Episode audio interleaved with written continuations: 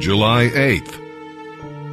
And as we look into the New Testament for today's reading, we'll be narrating from the book of Acts, chapter twenty-six, verses one through thirty-two, where Paul saw the light. Instead of defending himself, Paul used the opportunity to present the gospel to King Agrippa and others with him. When Paul met Jesus on the road to Damascus, he made some important and life-changing discoveries. His religion was out of date. His zeal for God was only hurting God. Jesus was alive, and Jesus had a job for Paul to do. Boy, you talk about a rude awakening. And then we'll see that Agrippa rejects the light. He turned his back on the light. He was, you know, almost when he might have been altogether. Charles Spurgeon wrote, "Almost persuaded to be a Christian is like the man who was almost pardoned, but he was hanged. Or like the man who was almost rescued, but he was burned in the house." See, a man that is almost saved is damned. And with that, let's begin our reading today in the New Testament. July eighth, Acts chapter twenty-six, verses one through thirty-two.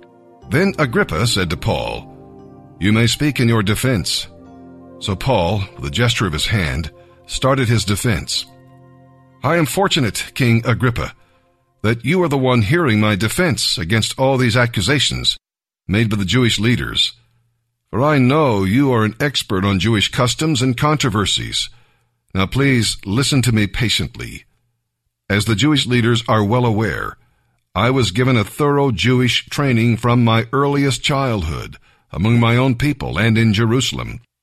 If they would admit it, they know that I have been a member of the Pharisees, the strictest sect of our religion. Now I am on trial because I'm looking forward to the fulfillment of God's promise made to our ancestors. In fact, that is why the twelve tribes of Israel worship God night and day, and they share the same hope I have. Yet, O King, they say it is wrong for me to have this hope. Why does it seem incredible to any of you that God can raise the dead? I used to believe that I ought to do everything I could to oppose the followers of Jesus of Nazareth. Authorized by the leading priests, I caused many of the believers in Jerusalem to be sent to prison, and I cast my vote against them when they were condemned to death. Many times I had them whipped in the synagogues to try to get them to curse Christ. I was so violently opposed to them that I even hounded them in distant cities of foreign lands. One day, I was on such a mission to Damascus, armed with the authority and commission of the leading priests. About noon, Your Majesty, a light from heaven brighter than the sun shone down on me and my companions. We all fell down, and I heard a voice saying to me in Aramaic, 'Saul, Saul, why are you persecuting me? It is hard for you to fight against my will.' 'Who are you, sir?' I asked. And the Lord replied, 'I am Jesus, the one you are persecuting. Now stand up, for I have appeared to you to appoint you as my servant and my witness. You are to tell the world about this experience, and about other times I will appear to you, and I will protect you from both your own people and the Gentiles. Yes, I am going to send you to the Gentiles, to open their eyes, so they may turn from darkness to light, and from the power of Satan to God. Then they will receive forgiveness for their sins, and be given a place among God's people, who are set apart by faith in me.' And so, O King Agrippa, I was not disobedient to that vision from heaven. I preached first to those in Damascus, then in Jerusalem, and throughout all Judea, and also to the Gentiles, that all must turn from their sins and turn to God, and prove they have changed by the good things they do. Some Jews arrested me in the temple for preaching this, and they tried to kill me. But God protected me, so that I am still alive today to tell these facts to everyone, from the least to the greatest. I teach nothing except what the prophets and Moses said would happen, that the Messiah would suffer and be the first to rise from the dead as a light to Jews and Gentiles alike." Suddenly, Festus shouted, Paul, you are insane. Too much study has made you crazy. But Paul replied, I am not insane, most excellent Festus. I am speaking the sober truth. And King Agrippa knows about these things. I speak frankly, for I am sure these events are all familiar to him, for they were not done in a corner. King Agrippa, do you believe the prophets? I know you do. Agrippa interrupted him. Do you think you can make me a Christian so quickly? Paul replied, whether quickly or not, I pray to God that both you and everyone here in this audience might become the same as I am, except for these chains. Then the king, the governor, Bernice, and all the others stood and left. As they talked it over, they agreed, this man hasn't done anything worthy of death or imprisonment. And Agrippa said to Festus, he could be set free if he hadn't appealed to Caesar.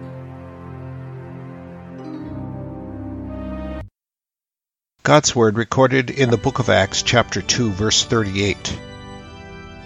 Peter replied, Repent and be baptized, every one of you, in the name of Jesus Christ for the forgiveness of your sins, and you will receive the gift of the Holy Spirit. I am spiritual. It is common to hear that statement when the topic of God and religion comes up. People probably mean many things when they say they are spiritual.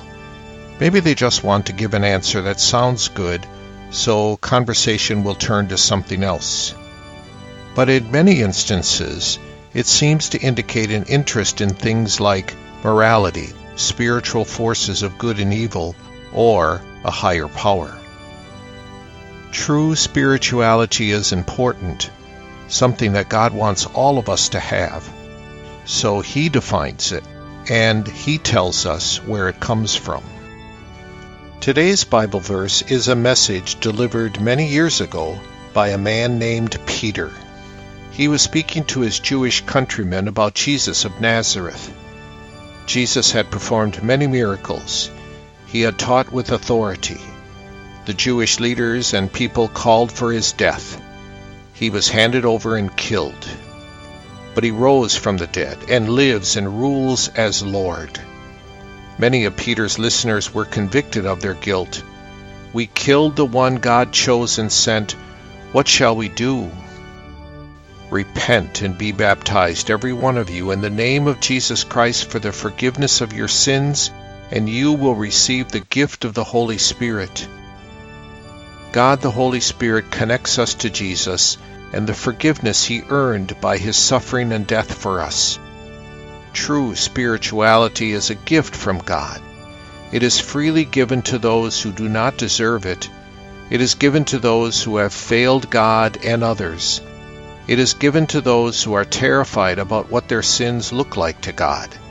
It is given through the message of Jesus Christ.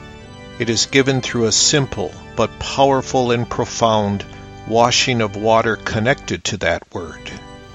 The Spirit comes to human hearts this way. The Spirit gives spiritual life by turning hearts away from themselves and turning them in faith to Jesus. The Spirit connects people to Jesus' forgiveness and the peace, joy, and hope that come with it. I am spiritual. By God's gift of the Spirit through the gospel of forgiveness, by the gift of the Spirit who connects you to Jesus and His forgiveness, yes, you are. Lord God, thank you for your gifts to us. Thank you for Jesus and His forgiveness. Thank you for the Holy Spirit and His work of connecting us to Jesus by the gospel. In Jesus' name we pray, amen. Today's reading in the book of Psalm comes from Psalm chapter six. Verses one through ten. This psalm grew out of an experience of sickness and pain when David thought he was going to die. Besides that, he had to put up with the attacks of his enemies who wanted him to die. It was a time of deep discouragement for David, but he did not waver in his faith. David reminded God of his tears of repentance and confession. His bed should have been a place of rest, but it had become a place of trial as God chastened him. But there is a happy ending. David was assured, and his enemies were ashamed. God heard and answered his prayers.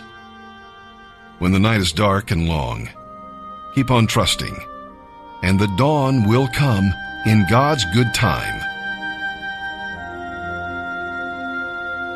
Psalm chapter six, verses one through ten. For the choir director, a psalm of David, to be accompanied by an eight-stringed instrument.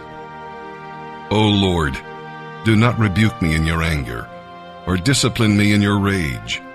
Have compassion on me, Lord, for I am weak. Heal me, Lord, for my body is in agony. I am sick at heart. How long, O Lord, until you restore me? Return, O Lord, and rescue me. Save me because of your unfailing love. For in death, who remembers you? Who can praise you from the grave? I am worn out from sobbing. Every night, tears drench my bed. My pillow is wet from weeping. My vision is blurred by grief. My eyes are worn out because of all my enemies. Go away, all you who do evil. For the Lord has heard my crying. The Lord has heard my plea. The Lord will answer my prayer. May all my enemies be disgraced and terrified. May they suddenly turn back in shame. Proverbs eighteen, verses twenty and twenty-one. Words satisfy the soul as food satisfies the stomach. The right words on a person's lips bring satisfaction. Those who love to talk will experience the consequences, for the tongue can kill or nourish life.